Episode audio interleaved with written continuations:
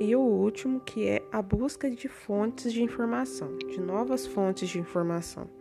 Mas para que isso seja possível, é preciso que exista um projeto, ou seja, um caminho a seguir, que esses projetos tenham consistência, que seja sempre baseado na BNCC. Que esses projetos tenham persistência, ou seja, sempre aprender conteúdos que não se cessam, que não são limitados.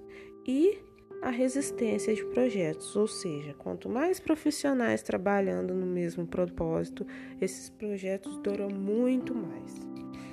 E assim terminamos nossa aula de ensino híbrido. Espero que tenham gostado. Um forte abraço e fiquem todos com Deus.